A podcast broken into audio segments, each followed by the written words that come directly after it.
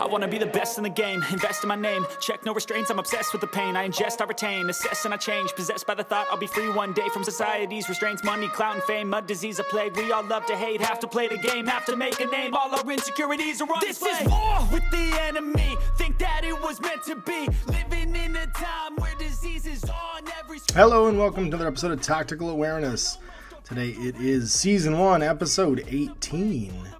We are getting up towards twenty, uh, and we are now jumping in with another topic. Uh, this time talking about going second.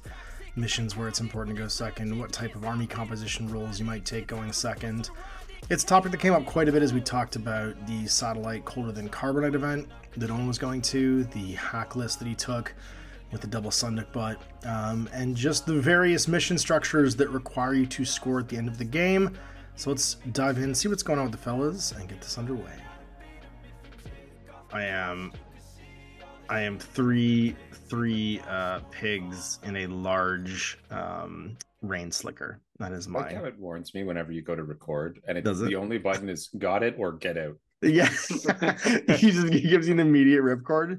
That feels like that feels like it's incredibly on brand for this podcast. Every time someone starts playing this podcast, it goes. Because got it or get out. That's everyone's initial reaction to listen to our Infinity podcast. It's just immediately like, I want this to be over, please. Yeah, that's a, that's that is the vibe I think that we generally get off. Either people are all into us, or they immediately just punch the eject button and go. Uh, hey everybody, I'm here with Owen and Yanina, Jet, Yanina, Dan. Um, it's Dan. Uh, he's using Yanina's laptop right now, so he's trying to put somebody else on the screen up all night. Uh, and we are here with season one. I think it's episode eighteen. Can you believe we made it this far? I I, I can't. I, I lost my bet that we were going to fail miserably by now. Did you really? Nope, never, never bet against a man who's who doesn't get to see his friends because they live across the other side of the country. Um, yeah, no, my, my, uh, my social disorders maintain that this is going to happen forever. I'm, never, I'm never letting go of this. This is perfect. This is time without children. And I get to drink beer by myself in the dark and not feel lonely because you guys are here talking to me. Um, so yeah, it's episode eighteen, eighteen. That means we've been eighteen weeks in. What's that? That's eighteen weeks, uh, four weeks a month. So four and a half months. Is yeah. Almost five bonus months. Episodes. Yeah, no, I mean, they all happen like midweek and stuff too, so that'd just be the same number of weeks. Um, that's crazy. That's crazy. We made it this far. Well, we're we're going to talk about a topic this uh, this time around, I think, actually kind of near and dear to one of us, and I think that the other two of us could could use like more time thinking about it. So I hope this, everybody enjoys this. Um, we're going to talk about going second and what that means in Infinity. Because going second, there's a bunch of arguments, and I've heard a lot of people talking about how... how like whether or not going second is good, and I think it the answer is sometimes, but you can build an army entirely revolving around going second, and it was a topic that came up a couple times in the last couple episodes, so it felt like it needed its own spotlight. Um before that, let's talk about what everyone's doing, because Dan Dan has shocked us all by by going online shopping. He's been e-shopping quite a bit, and and I think he may no longer be an O twelve purist. I think he's got he's got his look, fingers in other pies now. Look, I have I have a Guijia, so I already can play vanilla uh, Yu Jing. Dude, I took that I took the Guijia to um like Guijia Guijia Guijia. I don't know. Guijia Guijia. I think. Guijia. Gu- I, I took it to I took it to Winter War, man, and that thing slaps. Martial arts, like no joke. Berserk, super jump. Yep. Yep. Ten inch berserk. If you start in line of sight, you can just huck yourself ten inches forward and then stab with your giant explodo sword. You pop out around the corner and shoot. If that yeah. doesn't work, apply sword. Apply sword. So what? What prompted that? What prompted you? Was it the tag? Was it just the fact that you liked the tag? Um. Yeah. I mean, the tag was cool. It was more of a what? What do you guys not play the crap out of? You know what I mean? I'm like, oh, if I. I mean, go that's like... that's a great that's a great reason. I was planning on on on actually looking at Yu Jing for next season because none of us played it, and I haven't played mine. I gave mine away at Winter War, right? So I didn't have the army anymore. But I'm excited you're going to do it. Yeah, and so with my big credit of all the War Machines selling stuff, the website uh, of the uh, this what are they called Fenris Workshop in Quebec And I was like, well, you don't have anything that I'm interested in because it's just like Age of Sigmar and forty K and like paint and terrain stuff. And I'm like, eh. But I was like, hey, can I uh, can I order stuff through your distributor? Because that's what I do for the local shops. If they don't have what I have, I just ask, hey, just order direct from the distributor and I'll just pick it up. And there you go. It takes about a week. And so I was like, can I do that? And they're like, well, let's take a look. And I just like gave them like the biggest list of like all the Yu Jing models that I could possibly ask for, just to see like, well, if I do Imperial Service or I do Invincibles or whatever Imperial, whatever the, the army, I don't know the names of these things. Uh, but I was just like, what about this? Or like the big Code One box that's like everything, because yeah, yeah. that's yeah. like the best bang for your buck. And I was like, well, if I have that, then what other boxes do I need? And so just like I just gave them a big list, being like, do you have any of these? And they're like, yeah, we got all of them. I'm like, well, the answer was all of it. That's amazing. Well, then I guess order all of it. And so I'm waiting to hear back if it's confirmed or not. But in a few weeks, I might have all the Yu Jing, a big majority of the, the Yu Jing models. I mean, that army, that army collecting box is a, is basically all the Code One stuff. It's everything. It's like the Dao Fei. Yeah, it's like Dao Feis. Um, I think you get uh, Haktao, you get the uh, Hundun, you get like the Moat, you get all the all the Code One boxes, which is tons of stuff. You get remotes. And um, I had to order another Haktao because you got to have two. Which well, the hacker or the H M G? Wait, no, no, not amazing. The Haktao. The who, the, the guy Hǔláng? That has the, the missile launcher that goes. Oh, the the the Hǔláng, the the one with the hyper the, the cannon on his back. Yeah, yeah, yeah, yeah. yeah. Yeah, so there's amazing. The Hǔláng that comes in the Code One box, but then there's another Hûláng with the hypermagnetic cannon on it. Might not be shoulder. The Hûláng, maybe something else. I, the, the, you, but I know what you're talking about. Yeah, the size five with like the the giant. Yeah, yeah, is it, is yeah, like yeah. two missile launchers or two rocket launchers or like a hypermagnetic cannon? He's bananas. He's so cool. Um, yeah, that's awesome, man. That's that's exciting because that's going to give us a whole new dimension. And I, and I love the fact that like that's not something that bled over to O twelve either. So you're going to totally jumpstart your like I don't know what any of this stuff does, brain. And I oh, love yeah. that. Like, I love that version of Dan where Dan's like, I'm figuring this out. That's like my favorite, like, because you poke so many holes in my assumptions. Uh, it's one of my favorite things. You you you look at everything so differently than I do. So I'm excited for you to dig into Yu Jing. I refuse to look on online lists. I just like meh. Only learn through pain. It has to be through yes, pain. It's true. we were just Owen and I were just talking about that. We we don't care about anything that isn't experiential. Like anecdotal, like I understand people's anecdotal evidence and I kind of respect everybody's opinion of having anecdotal evidence, but um I don't even I don't even look at the math usually. I want I want to have my own experience and try it for myself. So I think that's gonna be really cool to see you try Yu Jing. Like, I played this guy, he had a ninety percent chance of winning. He lost, therefore he sucks. Yeah. Sure. it's, it's Owen in the A V A too. Well, it says I have A V A too. I like this thing. So I'm gonna take four. like um, whatever. Yeah. Yeah, the Yan Hao, that's who it was. The Yan Hao Invincibles. Oh yeah, my god, yeah. I forgot there's a neurokinetic plus one burst missile launcher. Yeah, that's incredible. Yeah. You could bring four of them. Yeah, and also the fact that it has bioimmunity. So if you try and hit it in B T S, it's B T S five, and if you try and hit it in armor, you can switch to B T S if you get halved. Like it's so cool. I did I, thinking it was overpowered. It does not work against hacking or comms attacks. Oh, the B T. Oh no, bioimmunity. No, no, it doesn't. Uh, yeah, I just mean yeah. like it, anything. That, sad, anything but yeah, like a breaker rifle. Like a breaker rifle. Something yeah. you use your armor instead, right? Like that, just that kind of stuff. Yeah, yeah. Just Animals. Armor eight sitting on the rooftop. Yeah. But then there's armor an F- there's an F T O version that's the plus one missile launcher, but you can put it in burst a, three. A Harris burst three missile launcher. Just burst three missile launcher standing at the back corner of the table, looking at the world. Yeah, it's that is shocking. I, I love it, and it's because, like forty something points. Because then it's also burst two in A R O. If it's in the Harris, mm-hmm. but then burst three and active turn. Mm-hmm. Yeah. Oh, it's it's real good. Anyways, it's real I, good. That's I'm, exciting. I've been building games? a lot of semi. No, no games. I okay. I've been. I was gonna play some games tomorrow, but then I my family decided to do Easter because oh, everyone's uh, everyone's yeah. getting together at the same time. That's where I'm at um, too. Yeah, we got we got the we got the whole clan coming in tomorrow. Sam and Jess will be here, and the whole clan's gonna come trucking in. But uh, yeah, I still haven't got a game in with the new Stigmata stuff, which is I, I'm like, I I'm did. already looking at another faction. I'll, I'll talk about my. I I got to. I'll talk about it. It didn't go great. Oh. What about you, Owen? Uh, I played some games and have started painting all of my uh, uh, Nomad stuff. Um, just playing. There's a tournament this coming weekend that I'm gonna go play in. So we'll see how that goes. As I play nothing but Bakunin. Nothing but Kunin. So so you tried out your double stigmata list. You used your stingray tags as stigmatas. How'd that go? Oh, great.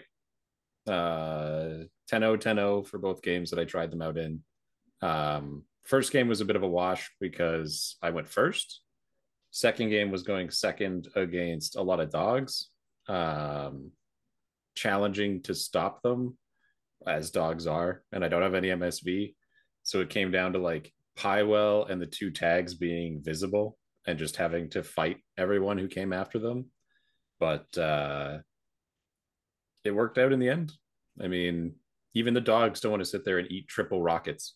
Yeah, like, a, lot of, a lot of rocket launchers, yeah. You're you're immune to fire, but you're not immune to damage sixteen. Pow, pow, pow, pow, pow, yeah. pow. And then yeah, yeah. everything is spotlit because mm-hmm. the few moments that I can't see them in the smoke, I'm just putting spotlights on them, which means I'm hitting them on nineteens when I shoot my three rockets. Mm-hmm. Yeah, it's and hard to hard to not high dice at some point. So he's like, "Oh, I'm high dice on the smoke dodge." It's like, "Yeah, you are, but I'm the same dice, but on three." Mm-hmm. And because there's two of them, the one if the one ends with the dogs all in chain rifle range of him and activates, he's going to get shot up. The other one activates and peels mm-hmm. all the dogs off. Yeah, yeah, yeah. So you have you have like a backup basically. Interesting. Yep. So you found they were able to mutually support each other because it's it's funny. I feel like there's it, there. We talked about this a bit offline, but there's something to be said for just having that much relatively cheap A R M B T S six three structure rocket launcher shots standing up. Because I my my big criticism of them when we talked about them was I didn't think they had a great reactive turn, but it sounds like taking two of them kind of solves that problem because you can just mutually support each other. That and like those infiltrating repeaters really slow everybody down who's trying to move across the board because mm-hmm. um, you don't want to just let that hit you for the free. Initiates, and, right? The initiate observance, is that the one? Yeah. yeah, and if I think it's the initiate, that's the infiltrating uh, one. Yeah, yeah. The orphan's the one. one that links with you. Yeah, so the initiate, that's the one you want. Um, and basically, heavy infantry can't really move up on you because if you'll either have Zoe, who's in a link. Um, having sixth sense, so you can't stealth around it. Mm-hmm. And then the other two stigmatas who are also hackers and can go through it. And like nobody wants to eat a triple uh, carbonite while you're walking across the field. Or triple oblivion. Yeah, whatever it may be. It's usually carbonites with the stigmatas because of the plus two damage. Right, yeah, yeah. Uh, yeah. Like it's you get, really you get a three different lands probably. Yeah.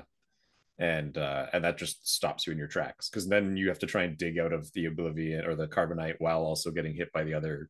And it's just not not that vibe mm-hmm. to get out of there. Right. Yeah. So I found that was really, really effective. Um, Any other standouts besides the stigmatas and the initiates? I didn't use much of the new stuff because I don't have the new box. So I mean, I'm even just like standouts, standouts of the, the current list. I mean, Zoe and Piwo. Zoe having a plus one burst gizmo kit combined with the link bonus means if a stigmata goes down, which happened, uh, you just shoot three gizmo kits mm-hmm. into it. It'll pass one of them. And yeah. then, oh, it's back. And uh, things just go well from there. So just to confirm those rules, if you fail all of them, then you lose a structure. Yeah. If you, if you pass one or more, you gain one structure. Yeah. Correct. Never more than one either way. Yeah. Right. So you can't like heal three off of one because it's just you're getting multiple tests basically. Yeah. Cool. Yeah. It's uh it's effective though. It makes it so that you go from being not alive to alive. Yeah. And you have a heavy flamethrower, the rocket, and most importantly, the ability to hack everybody. Mm-hmm. She's like those um those Ariadna or uh other multi-burst like um, paramedics, like uh, the Morats have one too. The Rindek has a multi-burst one. I think he has an F T O even. So like you're just like plugging these like super high fizz or high whatever models with um, repair kits, and they just jack back up. Yeah, it did lose. Uh, it doesn't have base fizz for getting repaired, so it's, yeah, it's like, like eleven. Fizz eleven. Yeah, it was but eleven on three dice or two dice. Sure, fifty-five. You're gonna get it. Right? Yeah, yeah, yeah. With the instancing, hopefully it, it's it's it's less likely that you don't get it than you do. Yeah, because the fail states there's no penalty, but the all you have to do is pass one of those three if you land all three. Which also is your opponents really have to like they have to make sure it's dead. Like they have to spend the extra order or potentially more orders if they have to shoot it to death. Because if they don't, I'm just going to bring it back. Like, oh, yeah. did you not go and step on his neck, because I get to hit you again if you do that. That's right. Yeah, this thing, this thing won't. This is the Jason Voorhees of tags. You need to, you need to make sure it's like you burn the corpse, otherwise it's gonna come back. Exactly. Sweet. Well, my week, um, as uh, I talked about last week, I painted a whole bunch of Starmada stuff. I painted the new um Roadbot, which was super fun. Basically, I was like looking for something to like get me excited again. Uh, I've just been playing with the same armies quite a bit, and that A L F army kind of took, like, painting that much white armor, it kind of takes it out of you. So I took out my Code one oh twelve stuff that I'd all painted up, like back when Code one came out, and was like very excited. I played a bunch of games with it, and then I um added a bunch of the new miniatures that I just had been sitting on and hadn't actually painted. So I added uh the Roadbot, I added like with his side bots and his transformable form, I added um the uh fuzz bots and copper bots, I added the which we call the tag the Zeta, which was fun, uh and I think that was it. I think that was all I painted to start off with. I built a bunch more models though. I built the um uh what's it called the Raptor boarding squad, like Killer Hacker with the multi-rifle, because he's amazing. Yep. I painted up uh or I built the Oh, I decided I needed. I didn't build a Varangian. Like, there's some basic things that like I should have started with when I was adding the O twelve stuff that you just don't use when you play um, Code One. Like, there's just models that like they'd have no purpose really in Code One. So like, I didn't have a blue coat painted. I didn't have um, the engineer painted. The the whatchamacallit, the Lambda. Um, I only had one Udbot painted. I needed two because I had Parvati, so I wasn't really using more than one Udbot. And then I had, geez, what else was it? I had. I wanted to paint Casanova, so I built Casanova. Anyway, I built all like the like support stuff. Oh, Varangian. I was like, why don't I have a Varangian? And all my beta troopers. I built my beta troopers as well. So I have quite a few miniatures to paint. Uh, I played a game with them. I played Panic Room against Jordan. And I just kind of like rouletted the mission and brought this like probably really effective plunging fire list of like remotes and the Zeta. It was the Zeta, the Roadbot, um, an Evo hacker, because Panic Room, you get an extra order for an Evo hacker, like just a regular regular order. It just generates two regular orders. Um, the Oko, the Peeler, uh, a a total. I built the other Fuzzbot as the total reaction one, figuring I could just also use it as the baggage one if I wanted to. So I took that just because I was trying to fill in points. Um, I had Cho, Lieutenant, Kappa, Paramedic, Kappa Hacker. And then chose pretending to be another cap paramedic, just like hanging out in the sides uh, with the bronze H M G. So I, I used this the um, Red Fury Bronze as the bronze H M G. That thing is an absolute fucking monster. That thing is it is so hard to stop. And I mean, it's not like it's just a bully piece, but it's like a premier bully piece, because it doesn't matter what's shooting back at it, it just doesn't care because it's got total immunity. Um, yeah, it's it's a it's it's like it's silly. there's certain there's certain factions it's gonna have a real hard time against him. Other ones, like if you have decent armor, you kind of just shrug off the H M G rounds because there's no A P or anything like that. But it's nice to have like a burst five brawler gun that's just super reliable. And that Harris was relatively cheap because he's a wild card in Starmada, so he just hung out with the Kappas and they can just shoot. If they need to shoot medkits into him, they will to bring him back because he's relatively good fizzing. He's like fizz thirteen. Uh, so I was well into that. That was really cool. Um, the proposition of the Roadbot with like marksmanship, going up to a door with his sidebot and being like, would you like to dodge the sticky or would you like to uh, eat my S M G, which does all kinds of things. It's either shocks or A Ps, uh, was real good. Um, that was a surprising, that was the only piece I had that actually had a run on the room. So I, let, I went second, actually, which we're going to talk about earlier, and let Jordan go first and actually populate the room. And I sent Roadbot in um, and just immediately, like, took out a Laseek, stick at the wall way up in the air uh, with, like, the Roadbot and the um, the sidebot. He got stuck, nice. And then he got shot to death. And I was like, if this was a Raptor, a Killer Raptor, this would be so much better. I'd be flaming them to death. What am I doing? Yeah, that's what. Yeah. I, and so I went up. It, it, it all fell apart. I couldn't get in the room. He... um. He got a crit and a hit with a Hortlock Janissary, like in cover, suppressing against the Zeta with a viral rifle. And I failed all my B T S rolls and died immediately. So I just, like, literally the first shot of the game, he climbs over top of the building, should just obliterate this guy that's like, that's just sitting there, like, suppressing and with his, uh, his hyperoptic magnetic cannon, and just gets annihilated by like three shots at crap odds. Um, the fire rifle, I just got exploded by a crit and a hit. It was embarrassing. It was oh. fucking shocking. But oh. I mean, it was new. It was new Painted Miniatures syndrome. Uh, I think he nine one me because uh, I just beat my head against the wall of the room. And I had I and it was a I had an army that had no real chance. Like except for the Roadbot, there was no real chance of actually getting in there because everything was like at bad ranges. Like that even that like bronze is not going in the room with the H M G because he's in he's no. always in bad range basically at that point. So he's going with his pistol. It's just stupid. Um, but I learned a lot about the Starmada. I really enjoyed playing them. I think that list was a good like firefight slash um supremacy slash like open table, climb on buildings, plunging fire, like tons of like mobility and stuff list. It was just a terrible list to take into a room mission. And so I just got hammered because I had nothing that I actually wanted to fight into a room. Um, and Jordan did a really good setup with double double Asiques and two Asawiras. Basically just camped out in the room before I went in, and I was like, oh, you guys are all no joke. Holy shit. there was no there was no there's no good place to fight. Um So yeah, so I'm excited to play more with them though. I'm going to paint up the rest of that stuff. Casanova and the Raptor in particular, I'm excited about. That Raptor Killer Hacker is B S fourteen, which yeah, blows Raptors my mind. I couldn't believe he was B S because I was like, even the bronze isn't fourteen. Like this is nope. this is pan O B S. Like that's the one thing is you start off with pan O B S on like your basic guys, but you never go all the way to the fourteen usually, except if you're a tag. The Raptors do. Those guys are jacked. I mean, you say all the way to fourteen. Pano has an all the way that goes beyond that. Yeah, I, I mean, I know, but but, but like it, they they cap out hard is what I'm saying. Like they have right. they generally have decent B S, but they're, like their lower is higher than everyone else, but their higher is kind of average. Right. Yeah. They they play the same game. I mean, everyone seems to have that one guy, but it's a seems to. Yeah. Yeah, he's not super heavy, but he's he fights really well, and I love the fact that him and his little flamer bot can turn into smiley faces. They can turn into. Uh, whatchamacallit, into uh, Cybermasks. So it's going to be fun. I'm excited to play them more. I'm going to get them more painted and just do a change of pace thing as we get halfway through the edition of I T S. Uh, and so that probably dovetails nicely into tonight's topic, which is going second. And one of the reasons that came up was um, two two things. One, your one game you tied uh, at um, uh, whatchamacallit, your satellite tournament. was was a, a guy took did a, a, a went last, uh, chose second, play at the end, and tied up the game to you. Yep. Um, and then we've been talking a lot since then about how your list was literally designed to also go second.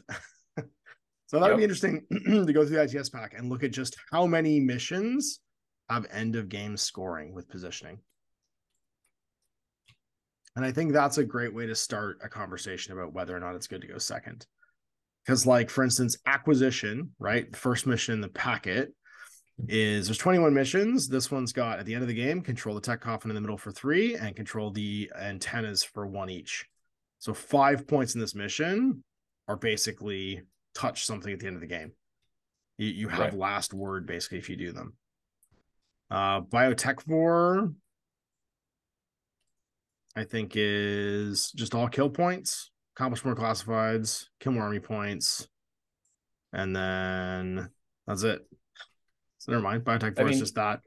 I mean, before you go into mission by mission, I sure. think it's worth saying like what what makes a list that would want to go second? Like yeah, well, I'm I'm just trying to look at like the, the different criteria here because a lot of these missions, um, let's just guess right now. We can look it up afterwards. Let's say there's sure. nine. Like let's say there's nine sure. that have end state stuff. Sometimes it's about holding something, right? Like capture and protect and supplies. So if you yep. go last, you have the last chance to kill that guy and grab that thing. Or if you've if you're going last, just you have to survive like the second to last turn, and then you've got everything you need to have.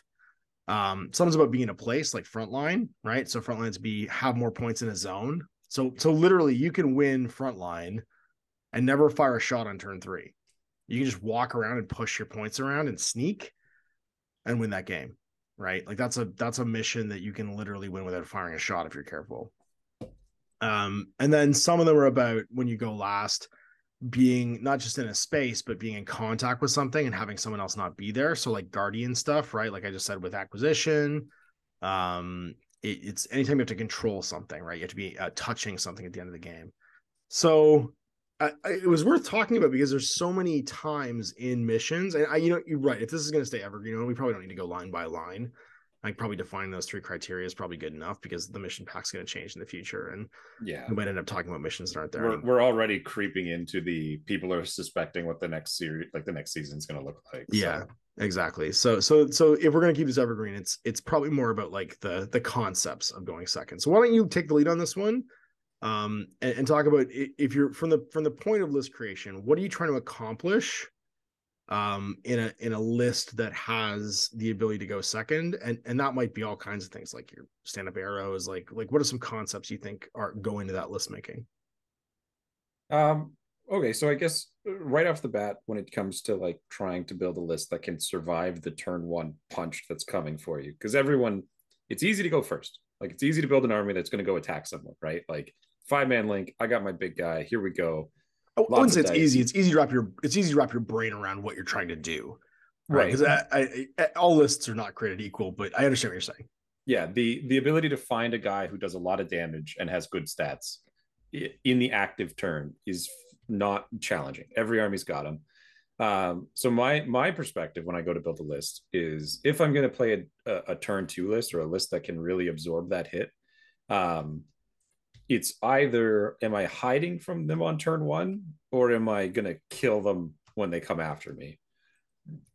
But if you can mix them, that's the way to go, in my opinion. But very much like lots of camo to hide from the enemy if you if you're like, they're going to bring something that my faction is not really capable of of stopping. Or am I going to, hey, I'm Pano, I have a Bolt link, or I have Atalanta. If they don't play around me, I might just kill them all. Mm-hmm. Like, that's my my starting perspective. So like the the list that I, I talk about all the time with the double Sundyk-buts, it takes both of those ideas and just runs with them. Where if I want, we all have camo. I'm not coming out. If I think I can win, mm. I'll just shoot you. So, so let's talk about that for a second. So, so going, so going second, you're talking about a bunch of different things all at once. Let's kind of like pull them apart.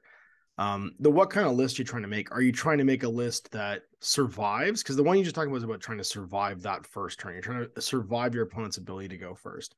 But yeah, I would argue some of your lists are also about capitalizing on your opponent's turn to do a bunch of damage.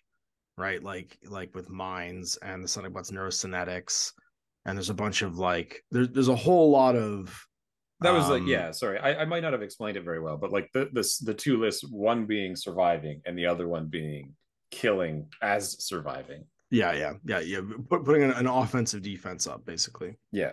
Okay. So where you get things like the total reaction bots, neurosynetic models, um, starting mines. In suppression, mines, yeah. Active all hacking. Of the, yeah, all the tools that that remove your enemy's pieces um, as kind of an a, a a aggressive reaction turn, or or a, a I don't know how you'd even describe that, but I would just say a, a, a, an offensive defense, right? Like, you have stand up pieces. You're not yeah. hiding. You're not turtling. You're not null deploying. Uh, and these are all, again, words that we should probably define, because I don't think we've ever actually talked about that. Like, we've referenced them a bunch, but maybe that's what this episode could be about. So let's take one of those two lists and try and break it down then. And, and I'd like to hear about Dan's thoughts on this too, because his O twelve army, I think, does a lot of the like slow you down or hide stuff um, that you're talking about. But let's start with that one. The one where, because you just started talking about like camo pieces. What are some kind of pieces that you would put into that, like, I don't want to die from the alpha strike, and that's not just going to be handled by deployment? Like, what what do you see as the the piece types that fit into that kind of role?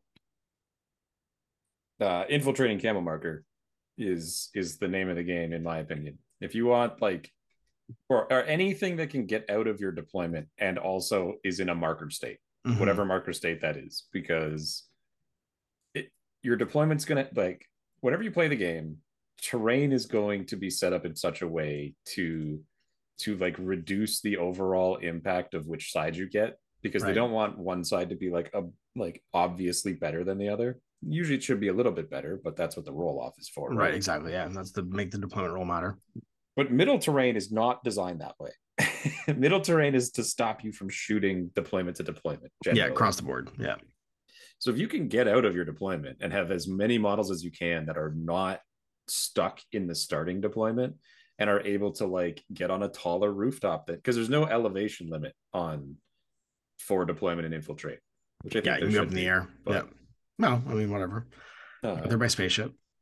Yeah, I guess. Um, so yeah, you get that that three-story building in a in a sea of two-story or one-story buildings, and all of a sudden your guy starts on the top of it. Yeah, and you're way more inaccessible then, aren't you? You're you're way up in the air, like it's way harder to get to you if with your, you know, unless you're something super mobile like a dog or Sujan or something like that. And even those guys, like it's usually costly to go and to dig in to get somebody, right? Yeah. Like, yeah, you gotta make a point, and you gotta pass that whip check. Like if you fail that whip check, that whole trip there was for nothing. You yeah, know what I mean? Like well, you're one. And that's super... if you're a marker state, because there yeah, are a lot of guys who infiltrate yeah. that aren't marker states, mm-hmm. and so like those guys usually have some gimmick that tries to keep them alive, mind layer, um, repeater, or something like that, mimetism of some degree. Like they have they have something there that's trying to do it. I don't put a ton of credence in those, and you could see it in our Haqqislam review talking about like the Shuje and such, who have this like forward deployment, but it's like chain rifle. So I, I don't feel that those are the right kind of piece. I think marker state and out of your deployment is my first like the, the to? null deployment. Like this is how you don't get killed right away. You, mm-hmm. You're not in your deployment. You can go anywhere on the on your half of the board. And you're in a marker state, so they can't just spotlight you, missile bomb you. Mm-hmm. And they have to do, like you said, you have to roll that whip. Everyone in the game has a five percent chance of failure. Yeah, you might just fail. You might just not see him, and then that whole like six order you spent climbing top of a building to see that guy were just totally burned. Yep.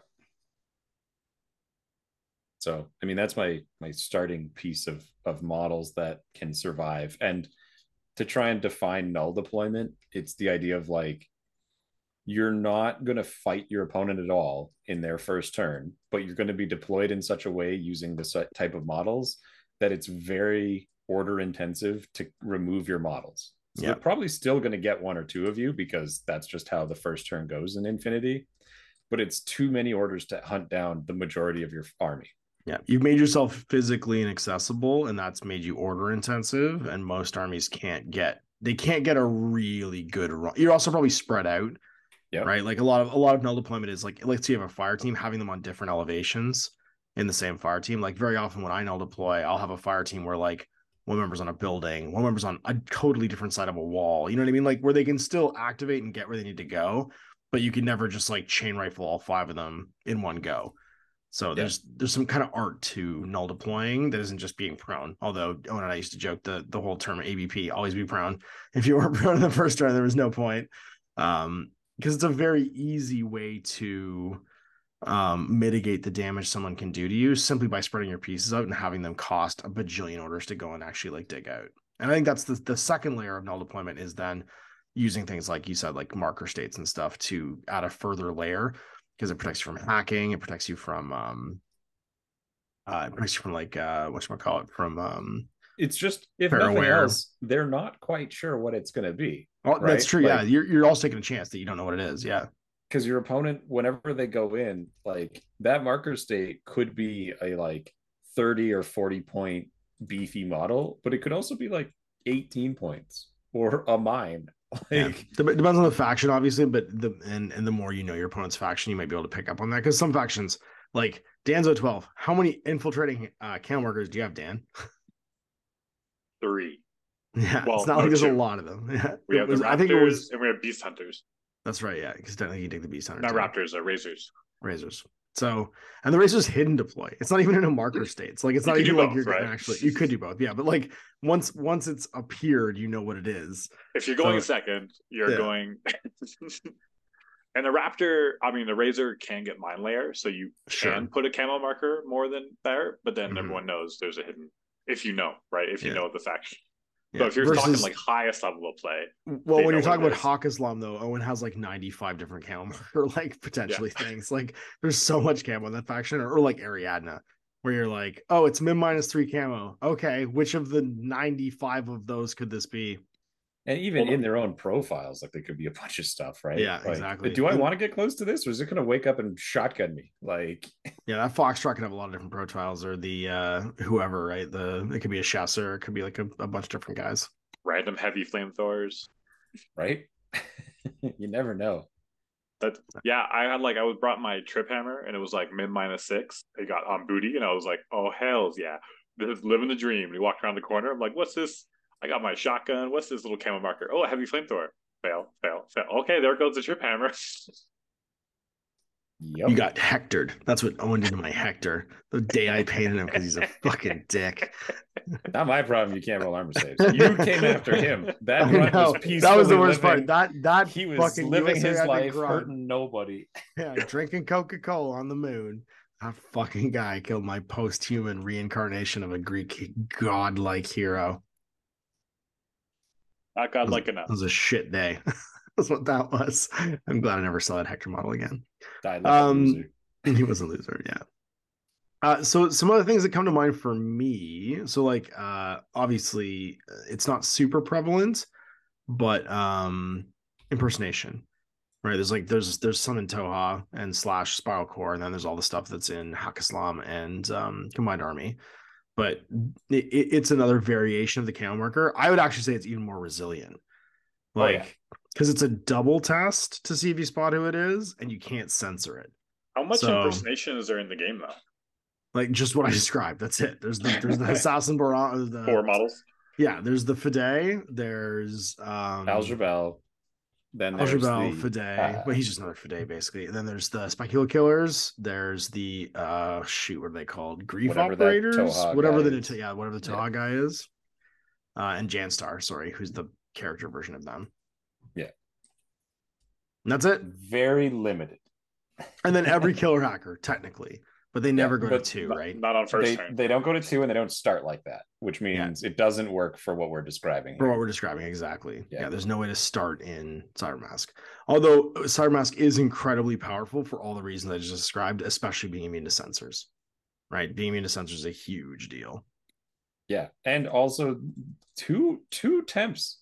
It's always two, and if they fail either one, the story ends. Like, yeah, oh, that was it's cool. one for Cybermask, but yeah, because you start. But you're right; it, it's it's very, very, very, very, very right. powerful as far as like keeping you alive.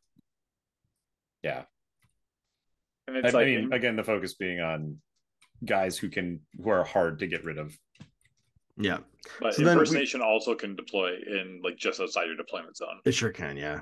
It, can, well, it it gets the table minus your opponent's deployment zone, but it can also go in there with a fizz test. So yeah. like, no, it's, it's a not even a minus your fizz. It's test. a whip test. Oh, it's a whip test. That's right. It's yeah, even worse. It's even easier. That's right. Fidays yeah, yeah. are like fifteen, Four, fourteen, they're, or something. fifteen, no, they're fifteen. Yeah, yeah I forgot because you're whip good the faction. Um, yeah. yeah, I forgot that's you true. can on a whip fourteen have a mine layer in your enemy's deployment with Combined Army. Yeah, it's shocking. That's yeah. shocking. That um, one is a, an aggressive turn two. That is the yeah. type two defensive turn two army where you're like, I'm gonna kill you on your turn. Yeah. So so deployment, like being able to pick your deployment with things like uh, forward deploy and infiltrate or reinforce the reinforced deployment. What's it called now? Um, uh, the special deployment one where you get you, you get to give your fire team advanced deploy basically. Um, and then oh, there's. Yeah. uh you know the, the the null deploying itself, being prone, being in inaccessible locations, spreading fire teams out so they can't all be hit by the same template. Um another great example is uh and we'll talk to this maybe a little bit more when we have stand-up arrow pieces, but I would say like delay pieces like delay pieces are pieces like decoys, um like mine layer mines where you might put them up to pretend there's something else, because like very like you could place a a mine and very often have someone think that it's an actual like arrow piece, you know, like an actual like gun. So these like these sort of like non-offensive but make your opponent spend orders either figuring out what they are or moving around them pieces can also be used to multiply flying because they don't really cost you anything, right? Like if you're taking a mine layer, you're getting that anyway. Um, same if you're taking uh, a model with decoy, right? These models are they're designed basically to have stand-up pieces that your opponent doesn't know about. Uh, that can be really powerful for just like making your opponent decide to to change either their path or to spend more orders.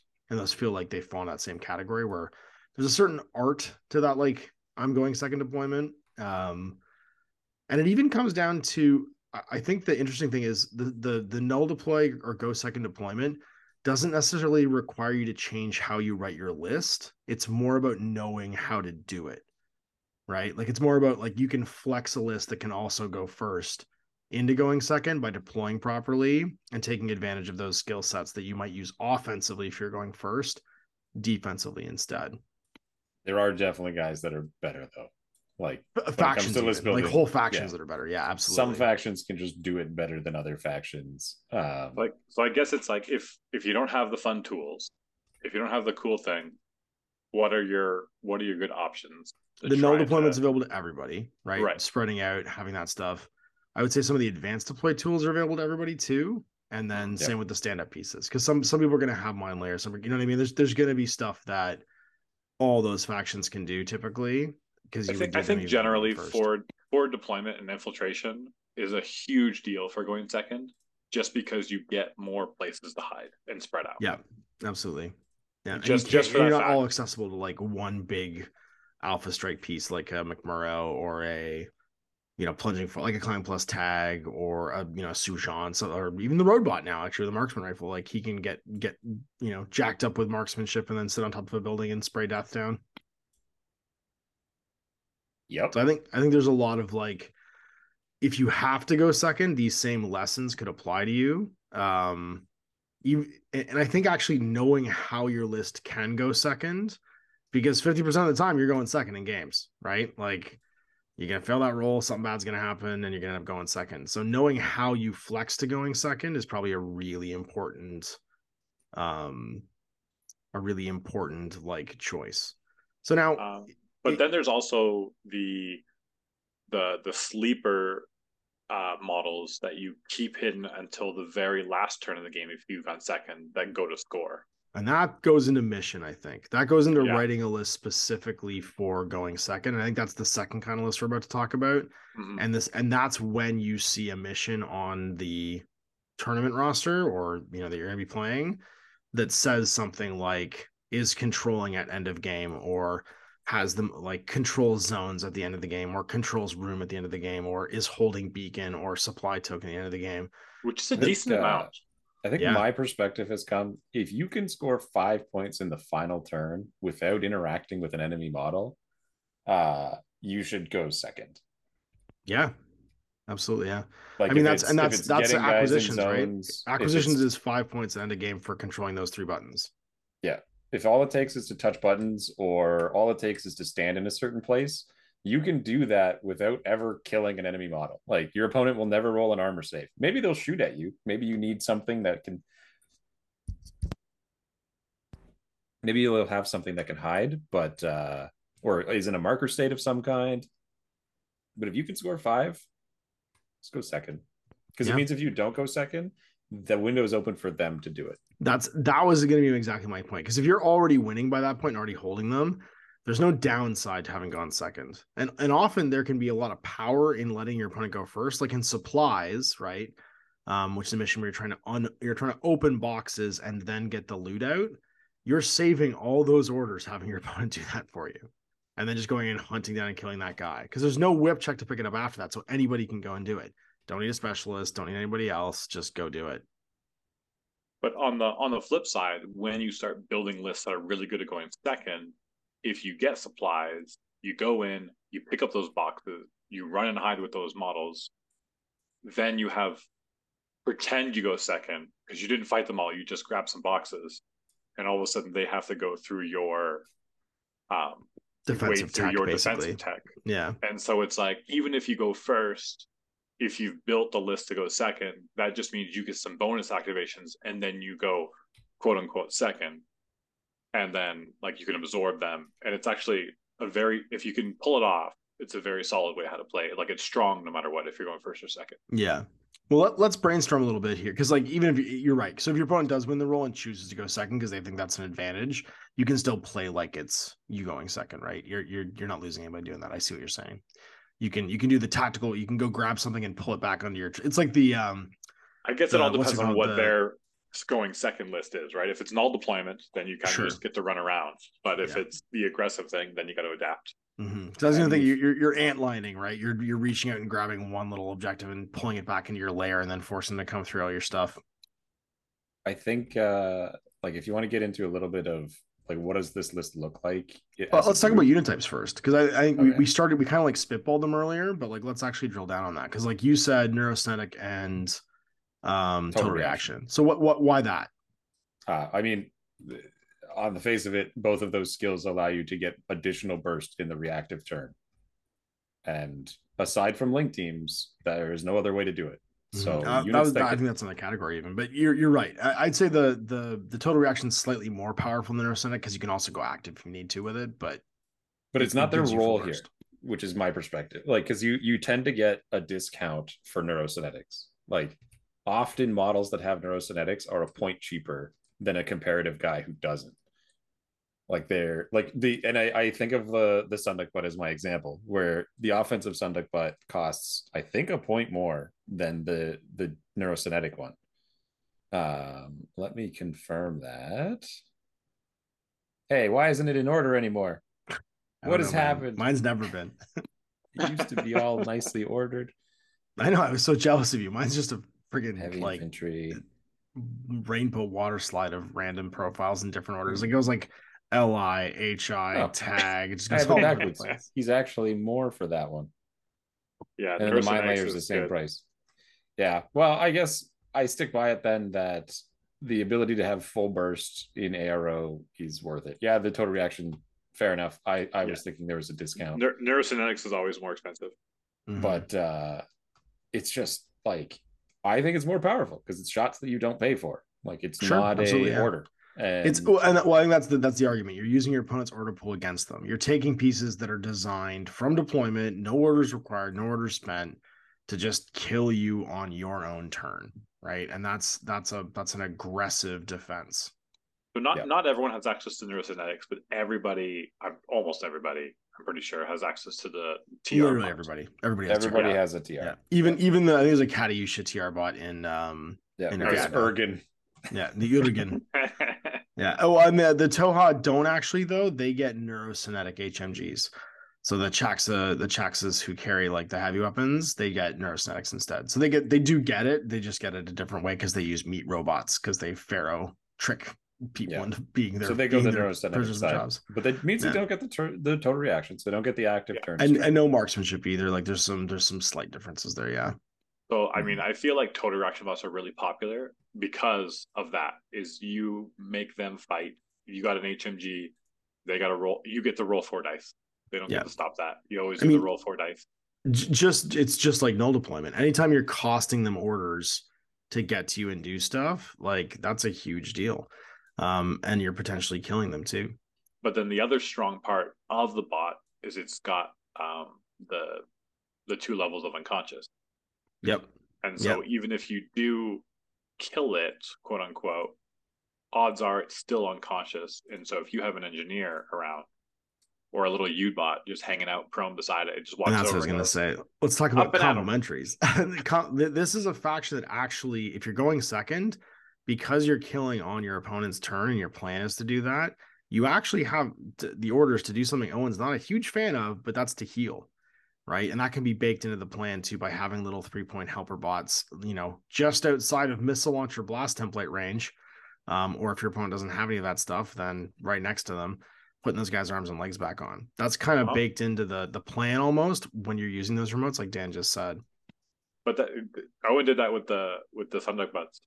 He did, yeah. He's, he decided, like, wait, if it's that hard to kill him once, try killing them twice. That's it. Well, and then and then and they have to do the plan all over again. Like that's I think that's the really frustrating thing with the the like aggressive uh, turn two army. If you build it the right way, like just when they get that guy down, he comes back.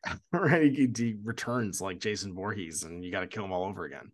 I'll be honest. The healers were there more as a hey, you better kill this too because I'll just bring him back. Spend an extra order killing my guy. I mean, I think it's yeah, but you, you, you brought him back too, and right? you loved it. I did Don't bring even... him back one time. Yes, you're not wrong. Yeah, and it was, and you loved it. You had a grin on your face. Don't even yeah. lie. He was. That was already a great game because he played. He was also playing Assassins, and I revealed the Sundyk-but. It's like, oh yeah, those are pretty rough. And then I revealed the second Sundyk-but, and he's like, oh, you're not getting sportsmanship. Yeah, you're getting best sportsmanship. Like, that was the line of the tournament. And he's like, I was, oh, I. See I was standing. You're not trying him. to get to the sportsmanship in this yeah, tournament. I was, I was playing on the table right beside him, and I just started laughing so just hard. Just genius. They, they saw, they saw an Owen's soul, and nothing stared back. Yeah. Double Fiday. Double it was Sundyk-but. Just double Sundyk-but. Yeah, double Fiday, double Sundyk-but stared back at them, and that was it. It says um, A V A two. Why should I not take A V A two? So, yeah. so in a we've kind of talked about this before, but just kind of reiterate in this context, uh, like my my most the one the list I played four times at that at that satellite tournament was uh, because playing against Owens, like I go he goes second and I'm like, dang it, I don't even have an advantage of going second. Like, how can I do that with O twelve? Because they don't have as many like crazy things, right? And so that was that was actually fun to design a list that would do that. And it was it was three hidden deployment models. Mm, so let's talk about also, that because hidden deployment hidden yeah. deployment gives you like a a fight advantage, right? Because you can pick lanes you know your opponent has to calm down and, and set ambushes that they cannot see. So so there's there's two thoughts about hidden deployment. Um, one is if you go second, you can, unless they randomly censor where you are, you are immune to anything that the game can throw at you. You're just you're not on the game board. You can't get killed. So that's a guaranteed order on your turn that you can't lose. Mm-hmm. Right? They they have to spend it themselves to appear, but then you can often attack something or mm-hmm. whatever. But also, hidden deployment means if someone gets cocky or they're walking around and they're not necessarily in cover, you can reveal and have an advantageous fight where they're not expecting it. Or if it's mm-hmm. like someone with a template weapon and they move uh, when they think the coast is clear, they yeah, move around the, with a the with Swiss Guard missile launcher. Yeah, the the Swiss Guard missile launcher and the um, what's the one in uh, in Shazvasti? The Noctifer, Noctifer, Noctifer missile launcher. Those are those are classic examples of that like hidden template that. Your your fire team crosses a gap and all five of them get splashed by a missile launcher at the same time.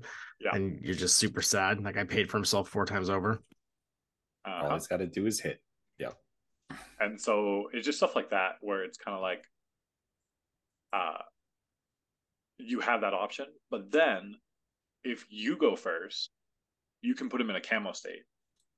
And you can have that order. You don't have to move him at all. You can just leave him there. But then you can use that to have your other guys move like and do more orders on your first turn. And so it kind of like gets rid of that surprise. And I mean, you can choose to hold it back but or not.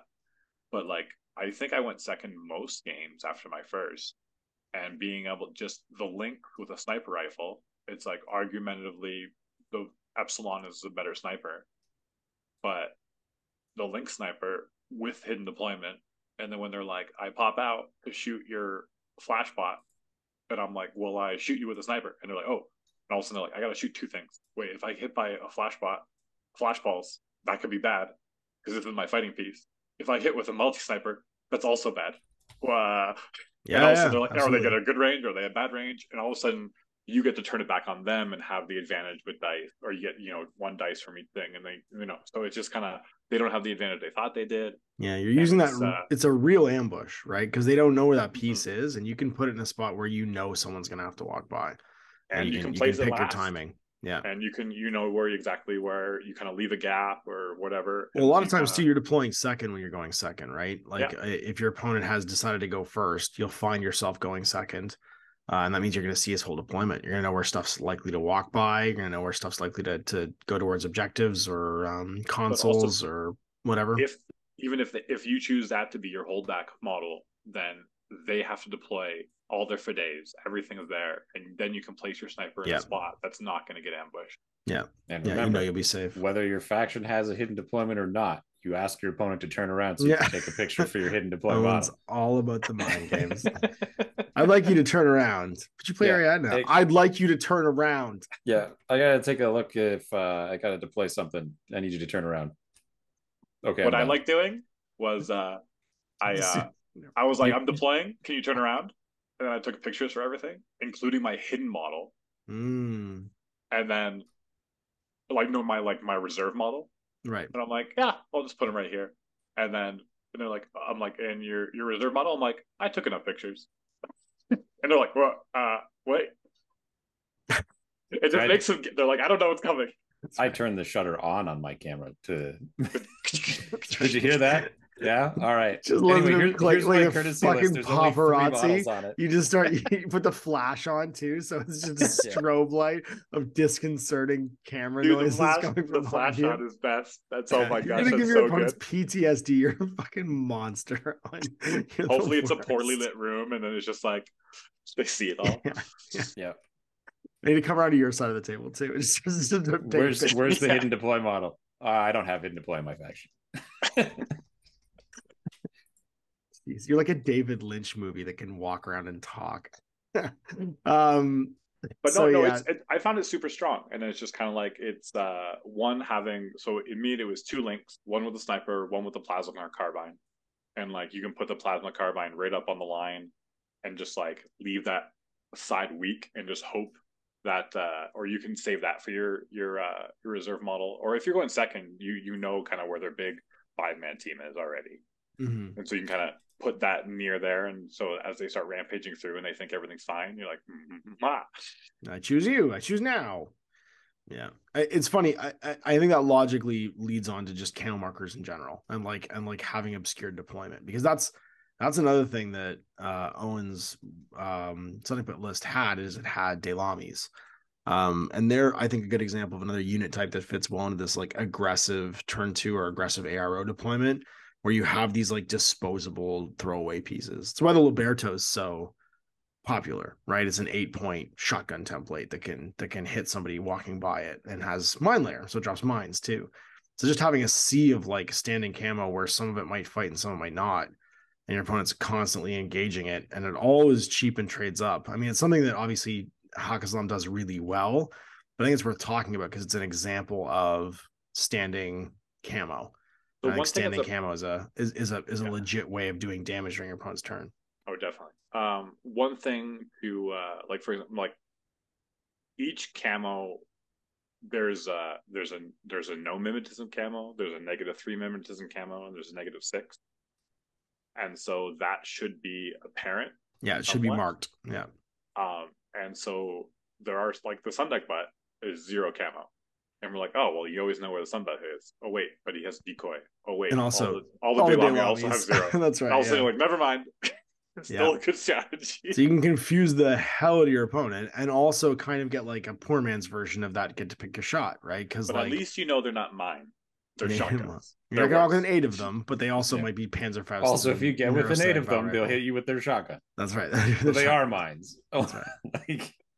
yeah they're optional a, mines yeah optional mines so they cost the same as mine layer, but, but that's so that, standing like, up when so, you're when you're playing into that, obviously we're saying like that, but when you're playing into that like kind of like that camo field, if it's a minus three it could be a mine, if it's a minus six or a minus zero then it's definitely not a mine, and it's definitely a model that you're having to deal with, and like familiarizing yeah. yourself with what each um faction has available to them in camo. Some well, have more, and also have choosing don't. that. Like I think that's that's the point I'm making, is that Owen's list is designed to also obscure which ones are the Sundyk-buts, so he can be, he he's basically buying a version of hidden deployment, yeah. of having a bunch like he knows which one's the real one, but there's a cloud of other ones around them that are also dangerous, but and you have to pick through. But I don't care about as much as they're disposable, so he he can hold off his arrows until he's like until the time's right, basically.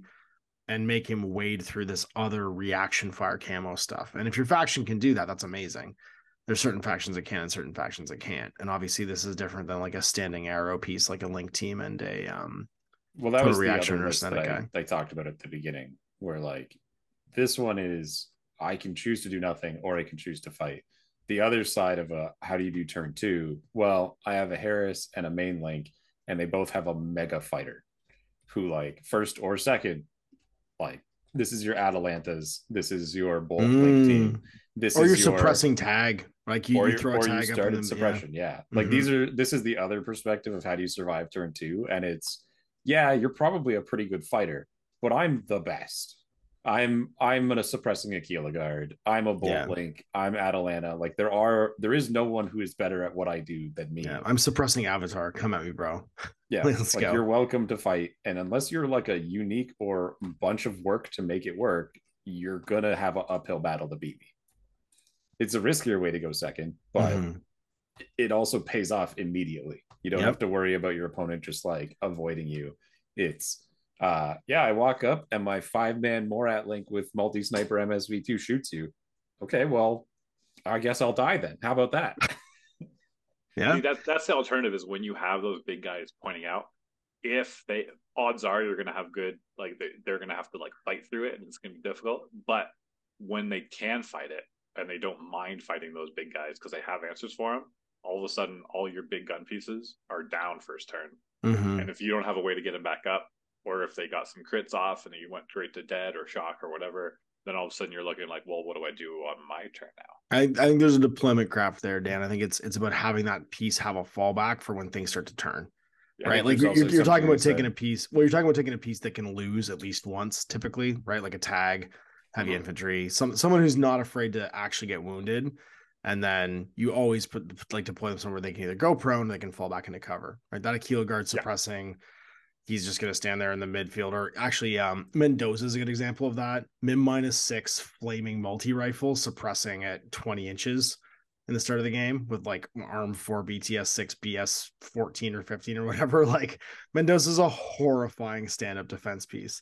Um, See, my, my thing though is about those guys, and to kind of counter your point, Dan, um, the ones that I all listed don't have obvious counters. Like, it's not clear how you fight Atalanta, right? You're not going to smoke her. You want to you want to close the gap. If you have Eclipse, okay. But that's like that's that's situational to your faction. But that doesn't fight her, right? That avoids her. It, it, it gets it gets to her. It gets to where she's less effective. You have she's to get within sixteen inches of her. Yeah, and then right? she's less that's effective. That's pretty far up the board. And within sixteen, back. She becomes just B S fifteen or whatever she is.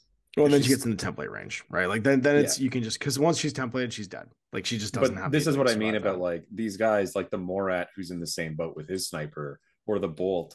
These guys are there's no there's not an obvious tool that is available, ubiquitous, and shows up in most players' lists. Like not everyone has Uxia or a Fiday that can just start next to them and kill them and trade their lives for it.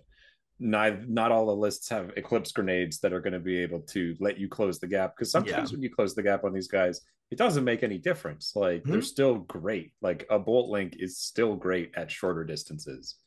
Uh, Argu- arguably more so. yeah, Link. and and so like that's where I go. My argument for these guys and the ones that I listed in particular are all M S V. They're all wildly high on the dice, and they all have multiple bursts. And, and, so, and like, also, you're not obligated to use them like that. Like that's that's the thing is like you can build your list, and, and then when you pick when you see the faction you're going against, you just choose to not stand up or to stand up. Like if I'm going into Ariadna, who has very little M S V, and I've got Mendoza, hell yeah, he's gonna be suppressing in the middle of the table at the beginning of the game, right? Because like he's just gonna obliterate something, and if the dogs want to come for him, he'll fight the dogs. He doesn't care, right? Like he's he's fine with it. He's suppressing, and just kill him with suppression instead. So it's. It's it's it's like you could also just put them back in your deployment center and have them go prone, right? Yeah. Like you don't you don't have to, you're not obligated to use them that way, but if you have a plan for it, and then the faction you're going up against is like, oh yeah, no, this is the time where this is going to be oppressive to to to play against if I do this. But also because you're going second, you see how they've deployed this, except for their one exactly. or two held back models, and then yeah. you can choose to based on the terrain, based on whatever. And so it's like when you have these pieces, it's actually advantageous to go second. Exactly, yeah. Because you, you can make that play then if you want to, especially if you've, if you've dropped into a faction that just doesn't really have a great counter for it. Right. I, I, I guess my point is that the the idea here is you're intending to go second. You're you're bringing this yeah. guy like a Mendoza or an Atalanta. Some power piece, yeah. Sing, single power they're, piece. They're uniquely talented at the A R O in a way that many models in the game are not. And... Mm. And so you can lean into that. Yeah, it's true. Maybe they have something that is a as a solution to the, the the problem that you're putting in front of them. And yeah, don't don't run into it. Like yeah, just just deploy different. Like yeah, the, don't if, if Atalanta needs to be prone at the beginning, then or, she is or maybe exactly. Not, let them have that front. If wave she's an active piece, then she's an active piece. Yeah, exactly. Or she's uh, a reactive on turn two or three. Right. I think we get so pigeonholed into thinking, well, they're best at doing this. This is how I have to play them.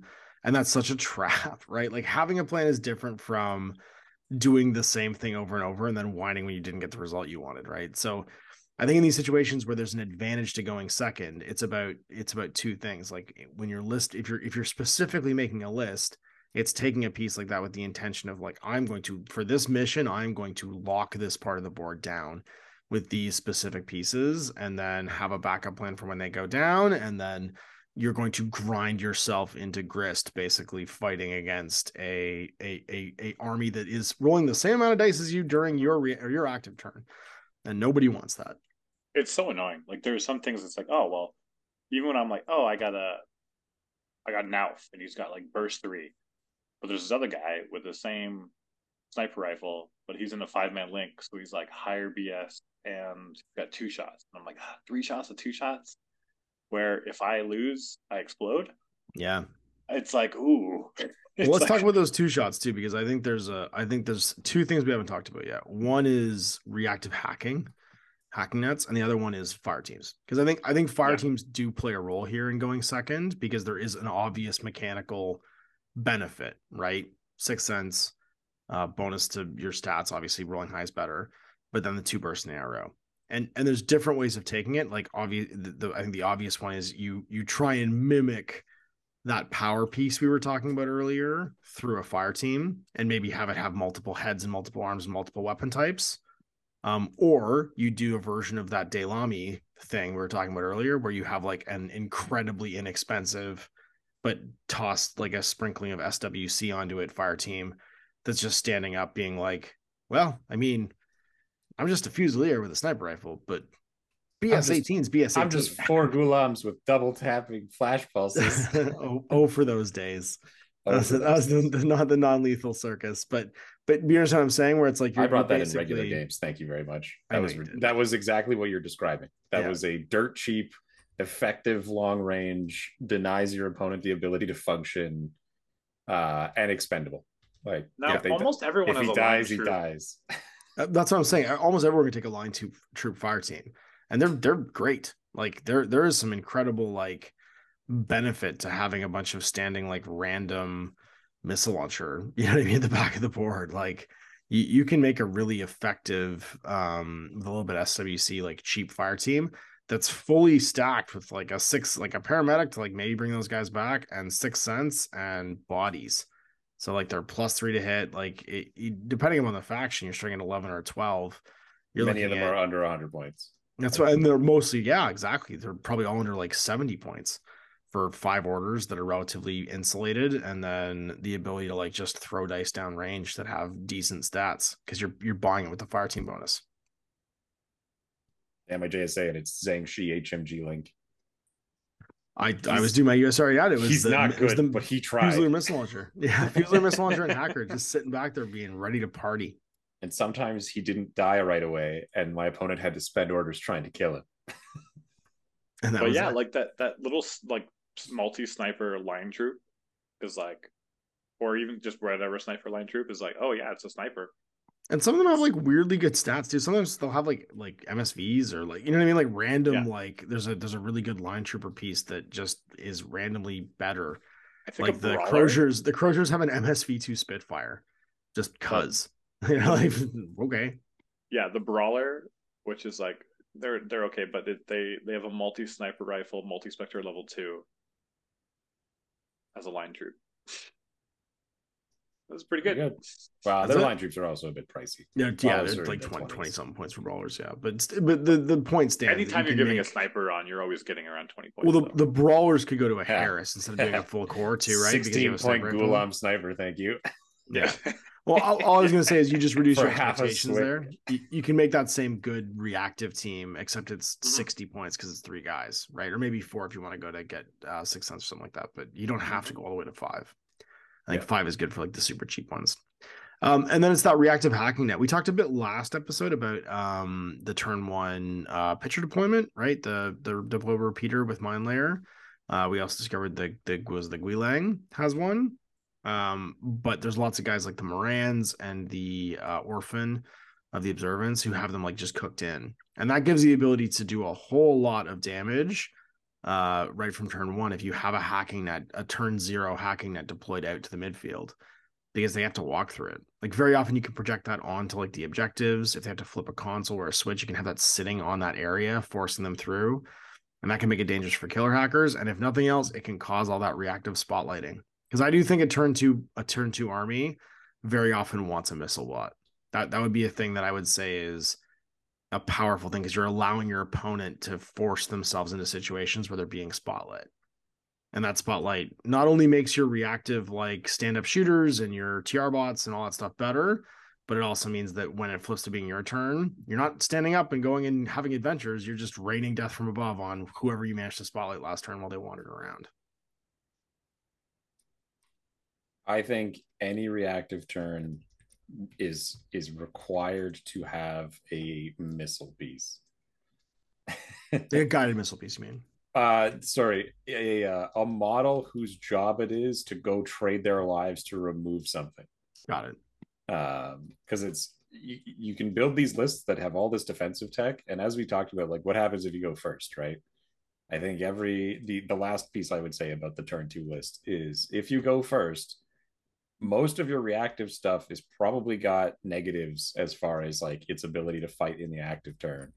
And so yes. I would I would advise if you're every army has it actually. I'm not even gonna say if every army has a twenty to thirty point guy who, if fed eight or nine orders, will will be able to get his points back or trade his life to damage something relevant on your opponent's team. Yeah, like a paratrooper, some, like, a like a McMurrow, like a McMurrow. Yeah, like a warband piece. Yeah, like a McMurrow yeah. or a dog soldier. Duo motorized bounty hunters. Exactly yeah, the same uh, idea. Ex- but exactly yeah. that, Dan. And and yours are yeah. even cheap. Like yeah, that's, I think that's the great thing about two. that is, is you get to spend all your points on that turn two reactive stuff, and your active turn stuff is like, I don't give a shit if this dies. Like I'm just gonna run over here and, and throw chain cults at you until you all go away. Yep. And yeah, like and I dodge. You're like, well, I got a submachine gun, A P, or exactly. Shot. And that's where that's where like the because you can it's it's not too hard to identify like neurocynetics, turbo reaction, blink team. These are all good in reaction to your opponent. But if you want to go all the way down the, the path of trying to make a list that can just absorb your opponent's first turn as its primary like power, you need to be able to then reach out and, and hurt your opponent. Yeah, and you need to be able to do something. You need to be able, like you still need to be able to do the the do whatever the, the button push thing is. Like whatever the thing is that you, that he's yeah. trying to do, grinding himself against you, you need to be able to reach out and go do that at some point. And um, remove an, whatever an the presence. threat is to your your defensive tech. Yeah, like yeah, maybe yeah. they have a sniffer bot. Maybe you need to go in there and kill that right away. Yeah, definitely. Yeah, yeah. Or an M S V sniper that needs to be hunted down. Like so, someone who's someone who is the thing that is dismantling you. You know what I mean? Yeah. It's maybe costing lots of orders to do it. Maybe he's not doing it quickly, but without it, there's no chance of taking that stuff apart, that defensive tech. Then those guys go and trade their lives for it. Absolutely. Yeah. I think that's that's a piece I wanted to make sure we added in there because you do you it doesn't work without it. You need to be able to yeah. still reach out and touch your opponent. Yeah. All other things. Not... I, I did have one more piece that's not so killy, but it is about certain missions. Like, for instance, all the zone scoring missions. Any, anytime there's a, a zone of operations, like um, Frontline or a room mission or something like that, I would say baggage is actually incredibly important. Like, being able to take baggage to score those zones an extra bunch of points could be very handy if it's if it's in the mission. So keep an eye out for that. Because if you're planning on taking an Evo bot anyway, but that Evo bot's now all of a sudden worth like thirty-nine points as opposed to nineteen points or fifteen points or something like that, mm-hmm. um, that can be an important piece to have in your list. And the Magariba Guard becomes, I think, like a prim- I think it, it scores everybody, doesn't it? Does that uh, score the no. Avatar? I no, think no, it's no. close. It's, it's he's he's like one hundred two because he's only eighty points. Remember? Oh, that's like right. eighty, he's points like eighty-five. That's yeah. right. Yeah, yeah. I know you're right. Yeah, it's one hundred five points. I mean, he outscores everyone who isn't the Avatar. How about that? He outscores the Marut. Yeah. He outscores, I think, uh, I think he outscores the Cutter. Uh, no, I think Cutter's one hundred ten or something ish. No, I think Cutter's not that expensive anymore because he's he's he's not that like gonna he's, keep nerfing him. He's if pretty meat and potatoes. Yeah, I was if gonna say. Only I could look it up. Potatoes. I can't look it up though because I, I got it. Hang on, hang on, hang on. No, no, I got it. I got it. I got it. Uh, He's he's still great. He's just I think they uh, I think they cut him a break actually. He is ninety-seven points. He's actually cheaper than the Marut. There you go. So the, he does outprice the the Cutter. Hey, oh, he's A V A too. I know, up. I know. I talked about that already. I, the, I know, if, if I'm gonna play a Pano list, it's gonna be Squalo or Yodam double Squalo. Yodam Squalo. And I'm right. I'm working on a double Yodam. That's double Yodam. Nice. That's the other one. Why um, shouldn't I have two? Yeah. That's the solution there. um, yeah, no, Squall's where it's at. We did. We touched on it briefly, but I think like what's underrated in going second or kind of being defensive, because this translates into even if you go first, like what, how do you absorb the the next player's turn, or even like on the third turn, just being able to have that kind of mindset, I think is incredibly important, um, just in general. But anyway, my original thought was. Um, just like the super cheap models, like everyone's got those flashball spots, like those seven point flashball spots, And worst comes to worst, if you like are too afraid of a lot of stuff coming your way, just stand up the flash pulse bots. Mm, yeah, or, flash, or flash bring, bots and war cores. Or you you stick in that war core because it's like they're they're essentially B S thirteen, right? Because they shoot with their whip, and it's just like that's above average. And it's like and, it, and if and if if you're in cover, it's not guaranteed that they get you on the first attack. And if it, you get a lucky hit, that model's not doing anything unless a doctor engineer comes and helps them. Yeah, I think there's some subtlety there. I think you're onto something, Dan, because I think there's some subtlety there too. Because a lot of times we'll see people, they'll stand it like fight the world. You know what I mean? Whereas that can be an incredibly effective piece just watching the button. Like if you can deploy that piece to, or even move that piece to have a line on where the console is, there's no way to get to that console without it seeing you. You can be flashing guys trying to push that button. And as soon as you stun that model, they can no longer push a button. Because all button pushes have the attack tag. Because the attack tag basically represents when you're interacting with something. You have to be able to see. So you can put a, you can, for three points, just have a guy sitting there basically. They can't go on, on suppression later on the turn. Yeah, exactly. Yeah, they can't, they can't do any of that stuff. So you all of a sudden have this like, this like stop piece. And it's not fighting the world. It's just re- staring at something that needs to get done and making it incredibly hard without dealing with them to go and do it. And because they usually have baked in mimetism for like the, the bots and yeah. stuff too, they mm-hmm. can be really hard to dig out. Yeah, and it's just like, and they usually die, but the amount of orders that they absorbed to get them dead compared to the cost and the order that you're losing, like, well, I'm going to lose the order anyways, mm. but now they're slowly trudging up the field, moving past, and then you add in all the other things of all the other kind of guys. But then, like, for, I don't know, like, for example, like, one-ones are, like, eight point. Right, it's a similar yeah. thing. They got, I mean, they got chain rifles, but they got smoke grenades, and so they can smoke dodge. And and then when you're like Fizz fourteen and you're throwing smoke at your feet, unless they have M S V, right?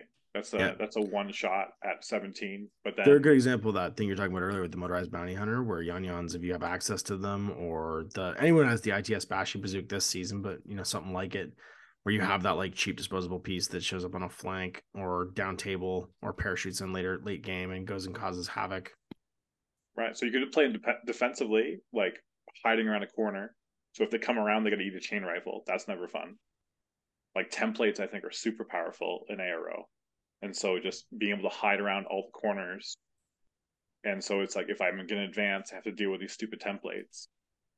Uh, so that's a big thing. And then also having smoke. So if it's like cross thing, you can like block line of sight. So it's like harder for them to wade into your troops. But then if you're not as worried about that, or if you're going first, then you can put them in parachutist or combat yeah. jump and come from the side. It's really flexible. There are regular orders, but with that discount, it's like, if it's an A R O piece, then you, you don't really mind if it's just slowing down your opponent. And I will say the place to look for these is the place that Owen hates the most, which is mercenaries. There are a ton of mercenary options that are absolutely fantastic at this. Like, for instance, nobody has Delamis, but everybody has beast hunters, and they can have surprise attack, camouflage, and forward deployment, right? So like you may not you may not have access to, you know, as a faction, a piece like that, a stand-up like trade piece, but everybody has access to mercenaries typically. So if you want to make a list like this, playing a, you know, prime or vanilla faction and getting that list of like Liang Kai and the Kunai Solutions Ninja with like forward deployment and a shock marksman rifle or a sniper rifle and all kinds of mimetism and camouflage and hidden deployment. Like, not everybody has ninjas, not everybody has lynxes and razors, but you know, everybody can get a Kunai Solutions Ninja if they just play vanilla, whatever that's going to look like. Mm-hmm. Honestly, okay, so this is why Beast Hunter is amazing. It's got, um, it's either got Mind Layer, Um, or it's got forward deployment, uh, camouflage. It, it's always got a template, like a large template. Yeah, you got to play against. Um, and it's got Panzerfaust, which is yeah. like the ideal. Uh, every, every uh, it's the ideal weapon. It's every range. It's, yeah, it's, every, it's every, every range. Everything that you want out of an A R O piece, because it's like at the end of the day, it's in a regular order. If it dies, it's not a massive crunch to your other fighting pieces. But if it stays alive, it can also go fight. And yeah, no uh, kill. And with, honestly, the forward deployment camo version, it's fifteen points, so it's a little bit more pricier than like the little cheap uh, irregular orders, but you put it in a place that you would think to put a mine and around other mine layers. Yeah. And people just think it's a mine. Every you just put it they in the think open. It's a so mine until they, they get plus one burst heavy flamered. They could discover shoot it so easily, but that's such a waste of time if it's a mine, right? And so they just don't do it. And so then it could be a mine, it could not be. You don't know. And all of a sudden they like walk out in the open. And you're like Panzerfaust. Peel, it peels off the wall and Panzerfaust them, yeah. And you're using that walk by, or or even just they walk by it outside of eight because they think it's a. Mm-hmm. Or they um, walk into a, it, a mine, and they walk, or they walk into it because they think they're going to discover it, and it's like, oh no, I'm just a heavy flamethrower. Like, sorry, uh-huh. you know. Or sometimes and, I hold on to the flamethrower. You're like, they walk in, and they're like, sure. is it a mine? They're ready to dodge, and you're like, no, I'm not going to do anything. You don't even now, reveal. And now they're there, and now they're there, and right. they got to spend another order mm-hmm. and be prepared to dodge, or to, like if they discover and you shoot, you know, it's it's kind of like it just you're absorbing orders, which is mm-hmm. uh, which is the point of the A R O piece. And yeah. worst case scenario, if it's alive, then you use your regular orders. You super jump, shoot some Panzerfaust, or super jump heavy flamethrower. And there's a it's, few others too. Ada's pretty good. She's more expensive, but like the twenty point mine layer is kind of great. Um, I love Ada's ones. Well, she's four got deployment four. So you get that yeah. extra four deployment mine.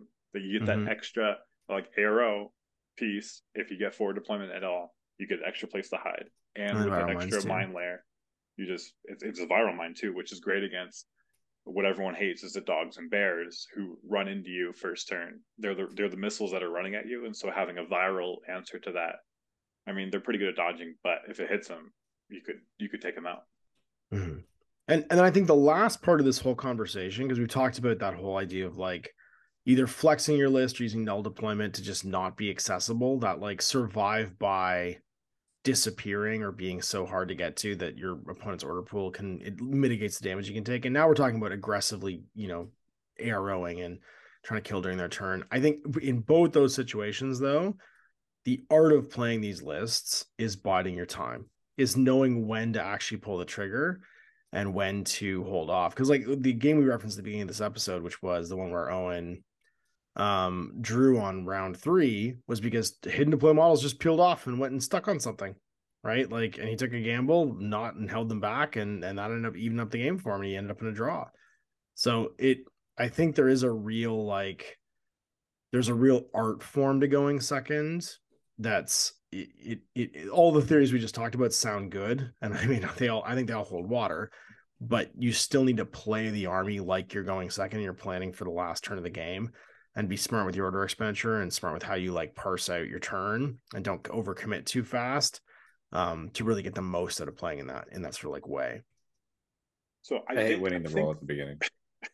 Just you choose. Want to choose? Yeah, just, choose, just choose. choose for me. Just make me go second. It's fine. I planned for that. Oh, I'm going first. Okay, McMurrow. And then it's like, oh, I have to pick. Uh... Because as soon as, soon as you picked my, and it was it, the wrong decision, you, you're the one who made the decision. Right? And also because... Oh, like, he doesn't want to be accountable for it. Even in that game... Well, no, even in that game, it's like, if it goes... If the first turn goes the way, like, average dice says it goes, I'm so far ahead it doesn't matter anymore. And then if something goes wrong, you're like, if I just went second, this wouldn't have been a problem. And so, like, you just want the deterministic part where, like, it gets chosen for you, so you never have to worry about it. I get it. I see how it goes. Yeah. Well, it's just I I can't take the kill blinders off, and so yeah. it's like I just love I don't killing wanna, Morty. I don't want to do it. I plan to not do it, but if given like, the opportunity, I will go. You're like F P S Doug. Every time you pick up a gun, it has to point at someone's head. You just can't. You can't ever can't ever turn off the killing. So I think. I'm trying it's to been a drinking. Problem. Stop in going to the bar. Stop, stop drinking. Stop going to the bar. Okay, so so uh, in uh, in tabletop wargaming, first turn has been a problem in a lot of different games. Sure, like in, in Age of Sigmar, I've seen it. Like especially with destruction armies, you just kind of like bup bup bup bup. Yeah, you're dead. And it's like, did you did you plan for that? Oh well. Or in forty K for the longest time, they've mostly fixed it. I've heard just because everyone can hide in buildings so well. And infantry are good running through big things, but it's just like at first turn you shoot you off the table and you're like, ah, oh, man, I guess we'll pack up our models.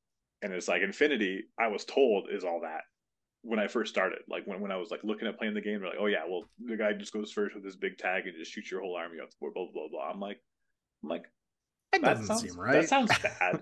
That sounds bad. But then Owen was like, that's not how it's played. And they're like, no no no, we we know. I'm like, ah, it sounds like. And then that, now that I've played a bunch, I can now state, state matter-of-factly, it's you don't know how to play the game if that's happening to you consistently. You know what I mean? It's yeah, or or or there's just something fundamentally wrong with how you're approaching it. Like if, right. if someone was playing a forty K table with an infinity army, you know what I mean? Like you, uh, one guy moves, he dies. The second guy moves, he dies. The third, you know what I mean? Like if I move and your entire army gets to shoot me, then yeah, we've done something. Or the other side of the coin where my cutter can move six inches and kill a guy, and move six inches and kill yeah. a guy, and yeah, does yeah. that the entire game. Yeah. Remember, uh, you can always tell someone's been inexperienced with Infinity if they line their guys up right on the twelve inch deployment line, never touching a piece of terrain. You know what I mean? Like those guys are like, all right, should get up as far as far as we need to, and they're like, no, no, no, no, no, no, in the wind, just like kind and of everybody does it. When, if they've played other war games, everybody does it. Yeah, it's yeah. funny to watch actually. Yeah, now. It's fun. The, well, that's, the other that's one I mean. is like, uh, having a guy looking backwards. Oh yeah, where you yeah. don't know to yeah. do that until you now need to do that. Yeah, not checking your facings at all. Just having guys pointing just random directions and being like, yeah. well. Well, I'm going to shoot you. Well, you can't see me. Well, why? Because your back's turned. And the guy's like, what? My back's turned? This is a tabletop war game. That doesn't happen. There's no level of detail like this. Um, yeah, I think you're right. I think I think there is a there is an art to going second. I think that the mechanical power, like like Owen said, and I think Owen's instincts are usually good, is is that you cannot compete if you don't have models left. So ultimately, the if, if you're looking at this like a game of Go, you are trying to deplete your opponent's ability to make moves, and that is tied directly to the number of models they have remaining. So no, I it, learned it from Sergeant Zim. From the enemy can't push a button if you if you disable their hands. Is that, is that what we're talking about? Yeah, yeah. yeah. Good old, good old Clancy. I'm just Brown. gonna knife you, knife you right at the beginning. I'm just gonna knife Gary Busey's kid right at the start of the movie, so you know who I am. You know who you're fucking dealing with. Yeah. Um, that's okay, a Paul so, Verhoeven. Uh, so why do I need to throw a knife if I got nukes? Well, look, man, it's Gary Busey's kid. He has lots of questions, I'm sure. Too many. Jake Busey's Jake Busey's had probably an interesting life. I, I, I don't know that for a fact, but I do know that for a fact. Um, so yeah, the, this is this is the the natural progression I see in Infinity is you you going first. Is kind of like, oh yeah, I'm, I'm going first. And you kind of learn how to do that. But then what you actually need to learn how to do is go second, or mm. at least the principle of being defensive. So even when you go first, you're setting up for a defense like you would go second and knowing the advantageous part of that. Yeah, and, and there's then, there's Dan with the big brain thing at the end where it's it's about taking that first turn, second turn thing and applying it to your actual like active turn. Yeah, but but then yeah, but then learning I'm going first against someone who knows how to go second and then learning how to take that apart. Mm-hmm. And it's just Definitely. kind of like, it's, it's, there's kind of like that depth in there. And that's what I'm really loving about Infinity is like, it's like, I've, I, it, I don't know how to compare that to any other war game. Like it just yeah, doesn't... I, I haven't, I haven't found anything else like it. Definitely. Where like you can play the same army against the same opponent uh, and get a totally different result because some aspects change on the mission or the terrain setup. Like you can take the same list two or three times, but because some fundamental like thing you're playing for or thing you're interacting with has changed, the puzzle's totally different and you get a completely fresh experience. Sundyk-but has no downsides. I like Sundyk-but needs no downsides. Sundyk-but doesn't recognize Sundyk-but is ungovernable. You, you, can, you cannot be stopped. What what if I you want to talk most... about a thing that takes all of the things that we've described in this entire podcast, it distills and, it and sum it, it into one guy. Yeah, he's just all of the abilities that we've talked about. Yeah, you're right. Yeah, yeah, yeah. It's yeah, Sundyk-but does it all. The the yeah. only. Downside you love so I love you love your little boxy robot friend, man. I know, yeah. I know, I love it. You oh, in your Halloween costume this year should be a Sundyk-but. You should just yeah, build just yourself. Like, I'm gonna dress like medical robot. crates, just yeah, like my like medical butt. crates. That's right. Just a, a, a pile of a cardboard big boxes, red cross, and a gun. you just you just got feet. No yeah, one is yeah, like committing war crimes over that's there. Right. Never. That's right. Never. Never. I'm just I'm just six boxes with a machine gun. What just are you got, doing? You got that Nerf gun that just like out of one hole in the side. Gorgeous. Yep. I'm no, gonna I, give you hugs. I, I like the the turn two thing. I built a list that was and has been very successful at doing it. Um, I mean, I think Haqqislam in general is a is an example of I think a list that has. If I was like, if I was to like rank the the, the factions, the different army lists uh, on their ability to do this and make this play, I would put probably Haqqislam at the top. Maybe, maybe Ariadna. It wasn't obvious. Like, this went through a lot of iterations to get to where it was at. Like, I didn't just be like, oh yeah, of course, we just put all these together and then it's good. It was like probably like eight or nine games of different versions of all of the pieces put together, and then realizing, okay, here's here's the thing, here's what you do, and it became effective. So yeah, I mean, like everything, it takes practice, right? I, I would say some other factions. I think I think Tohaa actually has it, it.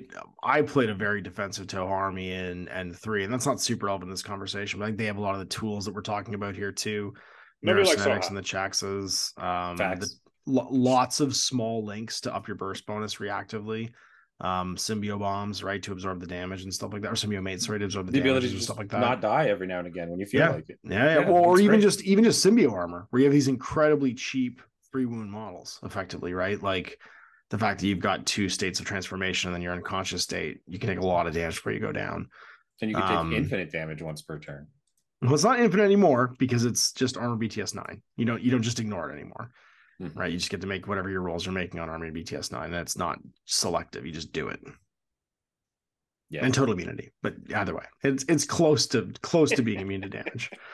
I've still lost guys. I was just saying, it's not it's not it's not it's not just like I mean. And I get Owen's point is he has the P T S D of me just going like, I take off this Pokemon and you don't do anything. And Owen's like, I won by like seventeen. You're supposed to be no, like nine that, armor rolls. That wasn't the issue. It was the I walk up to the button. And I press the button. Now I leave. And it's like, ah, cool. I like when I have no impact on the game. you, get to, you get to do nothing. Oh, I missed my shot? Oh, I didn't even use it. Cool. He gets to keep going. Sweet. My Tohaa was oppressive. I'm not going to lie. It's the one time in my entire Infinity career that Owen actually hated my army more than I hated his army, I'm pretty sure.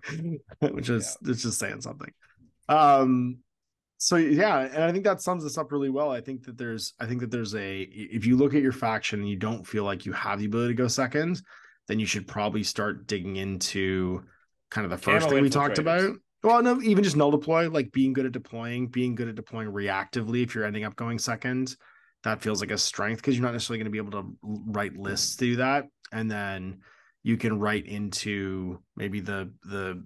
There's other ways of writing into those scenarios, I think, besides what we just talked about. Like just taking lots of like mid-point value pieces in Frontline is really powerful because you can spread your points out appropriately, right? You can be in all three zones and, and have like a decent point spread across them. Look, there's um, no better feeling than killing your opponent during their turn, and there's no worse feeling than losing your models during your active turn. Yes, I absolutely felt that with my Starmada game this past week when my my I got suppressed into oblivion with my Zeta and I lost a third of my army on my own turn. It fucking sucks. I totally I get you. It's, sometimes it's dice, but if you design your list to be able to optimize that chance of it happening, it's going to happen more often.